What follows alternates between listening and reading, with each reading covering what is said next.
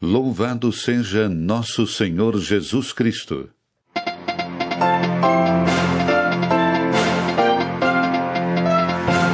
O noticiário da Rádio Vaticano Vatican News, direto da Cidade do Vaticano.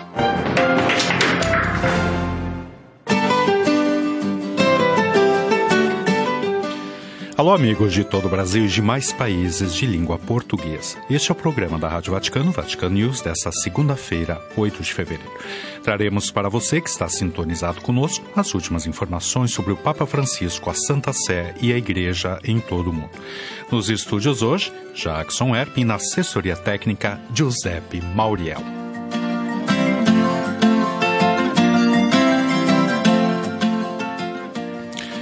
Tempo instável na cidade do estado do Vaticano. Neste momento, na Praça São Pedro, a temperatura está por volta dos 14 graus Celsius. E assim passamos aos destaques do nosso programa de hoje.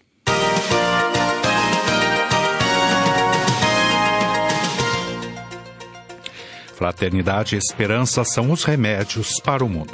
Foi o que disse o Papa Francisco no discurso ao corpo diplomático acreditado junto à Santa Sé, recebido em audiência nesta manhã na Sala das Bênçãos, no Vaticano. Nesse dia 8, é celebrado o Dia Internacional de Oração contra o Tráfico de Pessoas. No Ângelus de ontem, que voltou a ser rezado da janela do apartamento pontifício, Pontífice pediu uma economia que não favoreça o tráfico de pessoas. O trauma do tráfico, justamente, pode ser curado através de ações de solidariedade, disse a irmã Gabriela Botani ao Vatican News. Cuidar dos que sofrem é parte da missão da igreja, também disse o Santo Padre no Ângelus de ontem, quando também convidou os presentes na Praça São Pedro a rezar por Myanmar. Essas e outras notícias a partir de agora.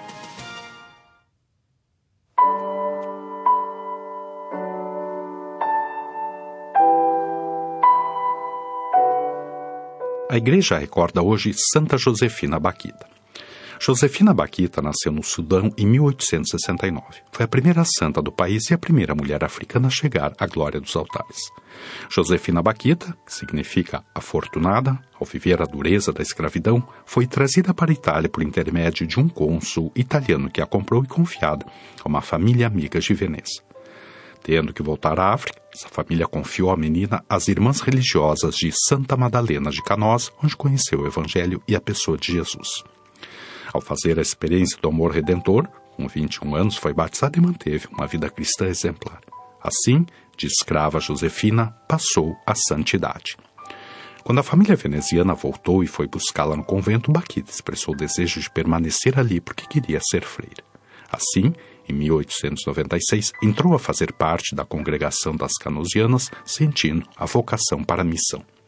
Sempre sorridente, zelosa e serviçal, Josefina desenvolveu várias atividades na congregação, como porteira, bordadeira e outras.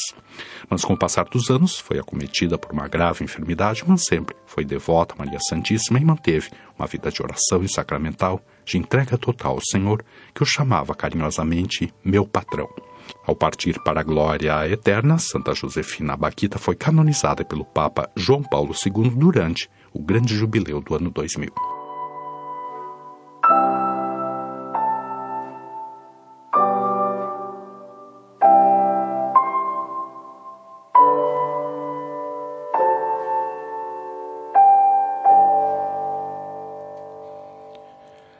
Na manhã desta segunda-feira, o Santo Padre, o Papa Francisco, recebeu em audiência na Sala das Bênçãos o corpo diplomático acreditado junto à Santa Sé.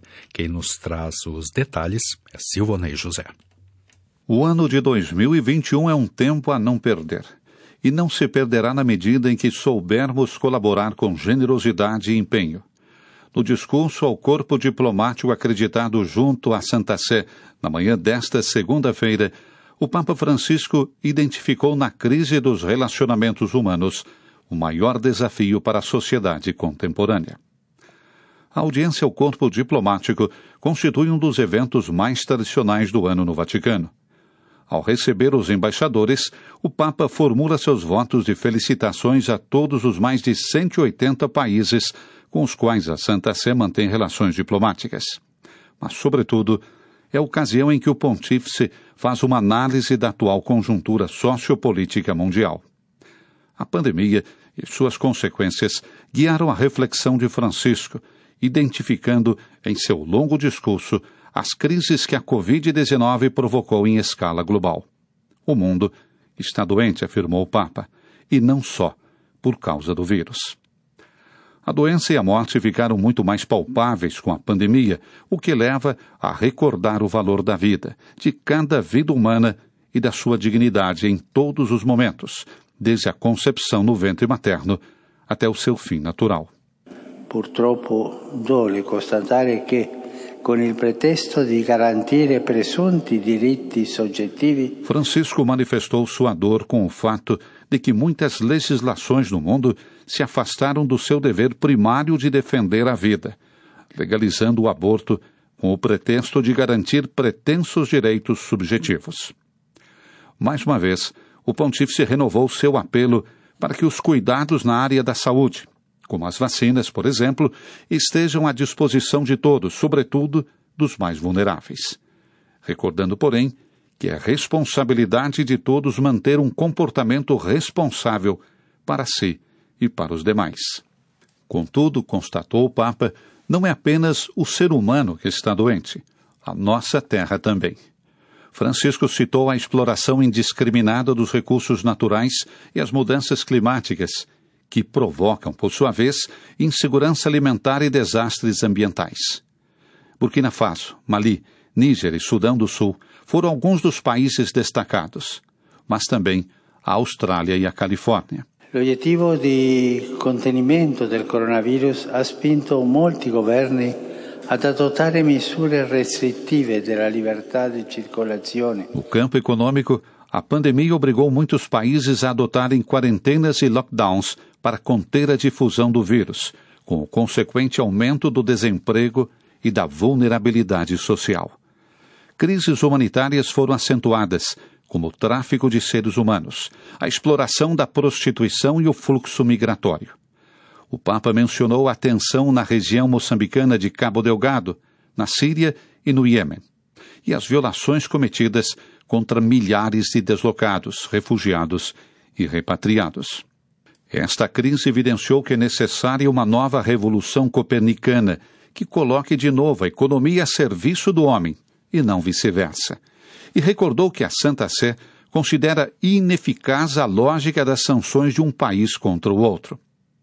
Oxalá, esta conjuntura que estamos atravessando sirva igualmente de estímulo para perdoar, ou pelo menos reduzir a dívida que pesa sobre os países mais pobres impedindo efetivamente a sua recuperação e pleno desenvolvimento. A política também sofreu de Oriente a Ocidente, mesmo em países de longa tradição democrática. O Papa constatou um aumento das contraposições políticas e a dificuldade, senão mesmo a incapacidade, de procurar soluções comuns e partilhadas para os problemas que afligem o nosso planeta. E encorajou os países a empreenderem reformas, manifestou sua satisfação com o Tratado para a Proibição das Armas Nucleares, com sua iminente viagem ao Iraque e o prolongamento do acordo provisório entre Santa Sé e China sobre a nomeação dos bispos. Trata-se de um entendimento de caráter essencial, pastoral, e a Santa Sé espera que o caminho percorrido continue, em espírito de respeito e mútua confiança o Papa desejou paz para Myanmar, Líbano, Terra Santa e Líbia e fez votos de que em 2021 se possa inscrever a palavra fim no conflito na Síria. Paz também para a República Centro-Africana, Coreia. Para a América Latina, os votos são para que se consiga aliviar as tensões políticas e sociais, cujas raízes se encontram nas profundas desigualdades, nas injustiças e na pobreza, que ofendem a dignidade das pessoas.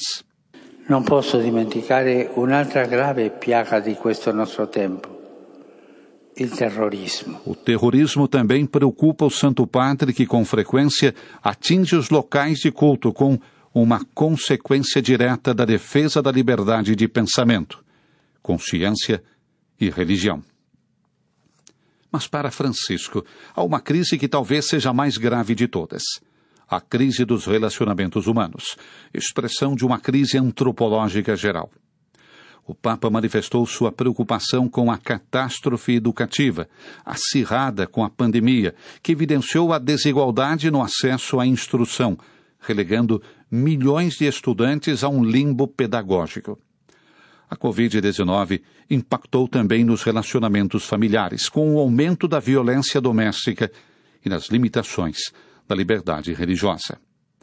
Um bom cuidado do corpo nunca pode prescindir do cuidado da alma, disse Francisco, que concluiu. O 2021 é um tempo da não perder e não será sprecato nella misura in cui sapremo collaborare con generosità e impegno. O ano de 2021 é um tempo a não perder. E não se perderá na medida em que soubermos colaborar com generosidade e empenho. Nesse sentido, considero que a fraternidade seja o verdadeiro remédio para a pandemia e os inúmeros males que nos atingiram. Fraternidade e esperança são remédios de que o mundo precisa hoje tanto como as vacinas.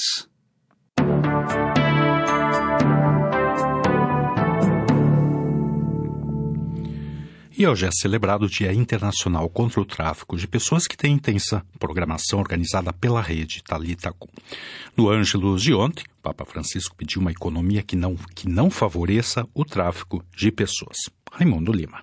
Domani, memória litúrgica de Santa Josepina Baquita, religiosa sudanese che conobbe l'umiliazione e le sofferenze della schiavitù, ci si celebra la giornata di preghiera e riflessione contro la tratta di persone. Amanhã, memória litúrgica de Santa Josefina Baquita, uma religiosa sudanesa que viveu a humilhação e o sofrimento da escravidão, e a celebração do dia de oração e reflexão contra o tráfico de pessoas. Com estas palavras, no final do Ângelus, o Papa antecipou o compromisso de amanhã, segunda-feira, sétimo Dia Mundial de Oração e Reflexão contra o Tráfico de Pessoas, que se celebra em 8 de fevereiro, precisamente, memória litúrgica de Santa Baquita, escrava vendida e explorada desde os nove anos de idade em uma pequena aldeia em Darfur no século XIX e depois se tornou canociana, santa e símbolo do compromisso da Igreja contra a escravidão. A sétima edição, devido à pandemia, acontecerá inteiramente online em uma verdadeira maratona coordenada por Talita Kum, a rede de vida consagrada contra o tráfico de pessoas pertencente à União Internacional de Superiores Gerais. O Papa também participará com uma mensagem em vídeo que levará a sua voz para as diferentes áreas do planeta para chamar a atenção do público para uma das principais causas do tráfico de pessoas, o modelo econômico dominante, cujas limitações e contradições são exacerbadas pela pandemia da Covid-19. O tema desta edição é Economia sem tráfico de pessoas. Francisco lembrou isso no final do Ângelus, expressando a esperança de que, com a ajuda de Santa Baquita, homens e mulheres não sejam considerados mercadorias. Este ano, o objetivo é trabalhar por uma economia que não favoreça, mesmo indiretamente, esse tráfico ignóbil, ou seja, uma economia que nunca faz do homem e da mulher uma mercadoria, um objeto, mas sempre o fim. O serviço ao homem, à mulher, mas não usá-los como mercadoria. Peçamos a Santa Josefina Baquita que nos ajude nisso, disse o Papa.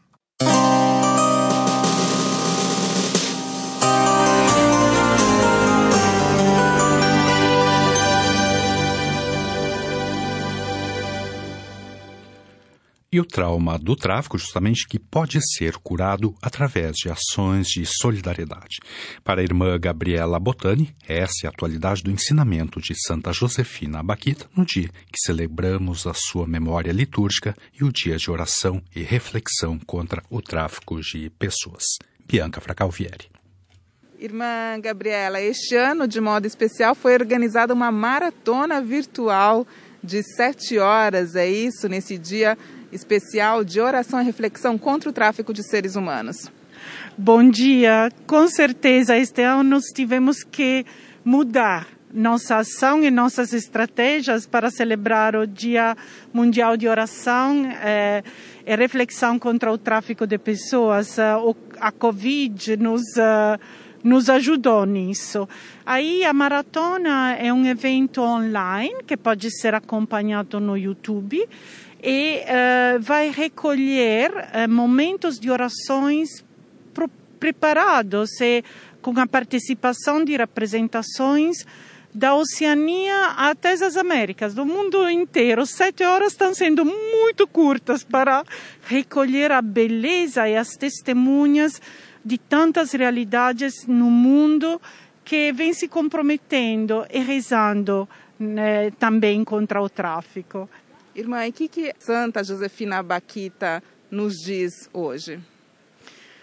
Santa Josefina Baquita é uma mulher que nos ensina a ter a coragem de hum, continuarmos uh, esperando e também uh, construindo os caminhos de, de confiança e uh, acreditar de verdade que aquilo que é a dor do tráfico, aquilo que é o trauma que o tráfico eh, causou nas pessoas pode ser curado através de ações de solidariedade, de proximidade e, sobretudo, nos eh, lembra que o encontro com Cristo e a fé é muito importante para todas e para todos. Toda uma situação e o trabalho da senhora sustentado também pelo Papa Francisco, é assim, irmã Gabriela? eu acredito que o Papa Francisco sustenta o trabalho das irmãs. Aí eu fico meio assim constrangida com isso, porque sinto de verdade essa proximidade muito linda do Papa junto com o trabalho das irmãs e de todas as pessoas de boa vontade. Por exemplo, na maratona de oração temos se juntaram mulheres muçulmanas, se juntaram um, a igreja anglicana com uma reverenda, uma eh, mulher padre que celebra junto conosco, eh, se juntaram a nós uh, do Japão, os budistas e os shintoístas. Aí está se tornando um movimento muito grande. Eu acredito que isso está no coração do, do Santo Padre, está no coração estamos no coração eh, juntos, estamos no coração de Deus, porque essa proximidade aos mais pobres, essa mensagem de dignidade, de vida, é de verdade o, o núcleo central do anúncio da boa nova de Jesus. Reforçamos então o convite para todos participarem dessa maratona mundial de oração contra o tráfico de pessoas na modalidade online, com duração de sete horas e que reunirá em sete línguas, em direta streaming, diversas áreas do planeta. Você poderá acompanhar pelo link www.youtube.com barra c barra preguiera contra o.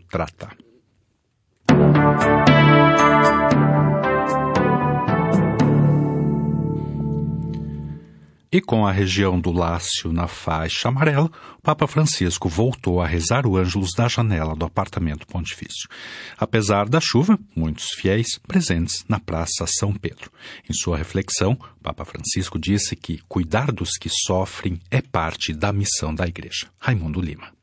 Para a Igreja, cuidar dos doentes de todo tipo não é uma atividade opcional, algo acessório, não. É parte integrante de sua missão, como era da missão de Jesus: levar a ternura de Deus à humanidade sofredora.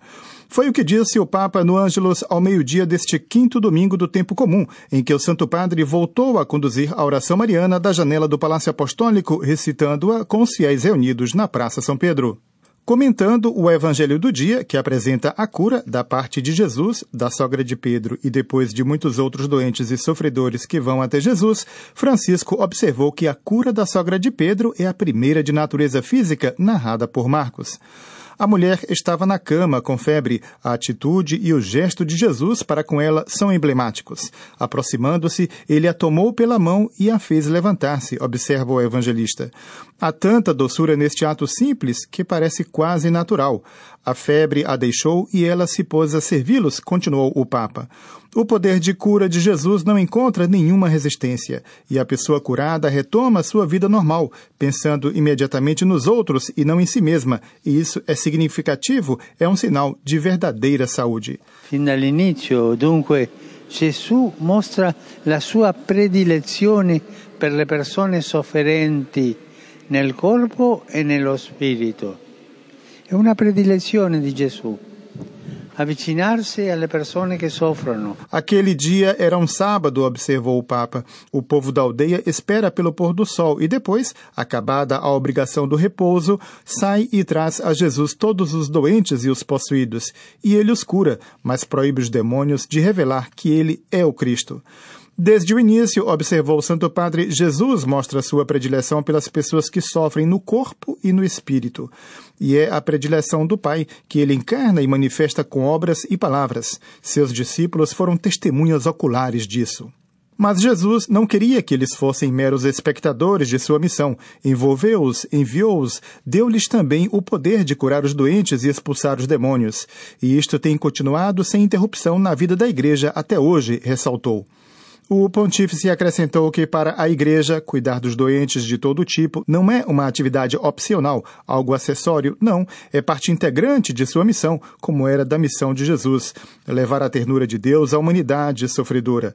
Francisco frisou que seremos lembrados disso dentro de poucos dias, em 11 de fevereiro, Dia Mundial do Enfermo. La realtà che stiamo vivendo in tutto il mondo a causa della pandemia rende particolarmente attuale questo messaggio, questa missione essenziale della Chiesa. A realidade que estamos vivendo em todo o mundo por causa da pandemia torna esta mensagem particularmente atual, disse o Papa. A voz de Jó, que ressoa na liturgia de hoje, torna-se mais uma vez a intérprete de nossa condição humana, tão elevada em dignidade e, ao mesmo tempo, tão frágil. Diante desta realidade, a pergunta por que sempre surge em nossos corações. A esta pergunta, Jesus, o Verbo encarnado, responde não com uma explicação, mas com uma presença amorosa que se curva, toma pela mão e levanta, como fez com a sogra de Pedro. Como já manifestado em outras ocasiões, o Papa lembrou que a única vez em que é lícito olhar as pessoas de cima para baixo é quando nos curvamos para ajudá-las a levantar-se. Francisco concluiu a alocução que precedeu a oração mariana pedindo que a Santíssima Virgem nos ajude a permitir que sejamos curados por Jesus. Precisamos disso sempre, todos, para que, por nossa vez, possamos ser testemunhas da ternura regeneradora de Deus.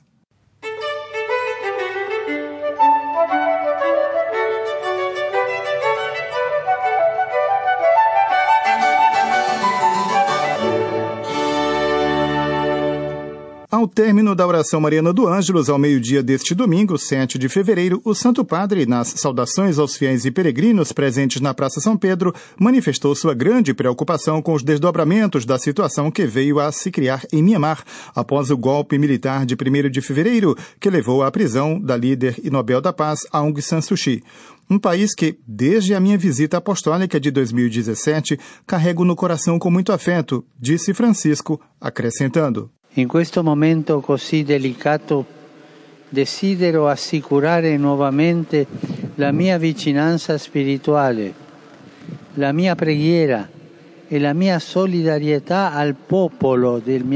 Neste momento tão delicado, quero assegurar mais uma vez minha proximidade espiritual, minha oração e minha solidariedade com o povo de Myanmar. E rezo para que todos aqueles que têm responsabilidade no país se coloquem com sincera disponibilidade a serviço do bem comum, promovendo a justiça social e a estabilidade nacional para uma convivência harmoniosa. Rezemos por Myanmar. Seguiu-se um breve momento de silêncio para a oração.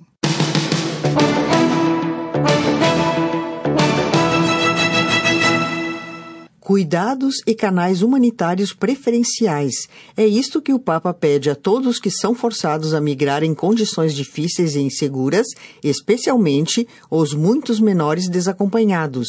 Eles estão no coração de Francisco, nas palavras que seguem a recitação do Ângelus neste quinto domingo do tempo comum. O olhar do Papa dirige-se à rota balcânica entre a Sérvia e a Croácia, onde há várias semanas dezenas de milhares de pessoas estão bloqueadas na tentativa de cruzar as fronteiras europeias, obrigadas a viver em condições desumanas em campos improvisados.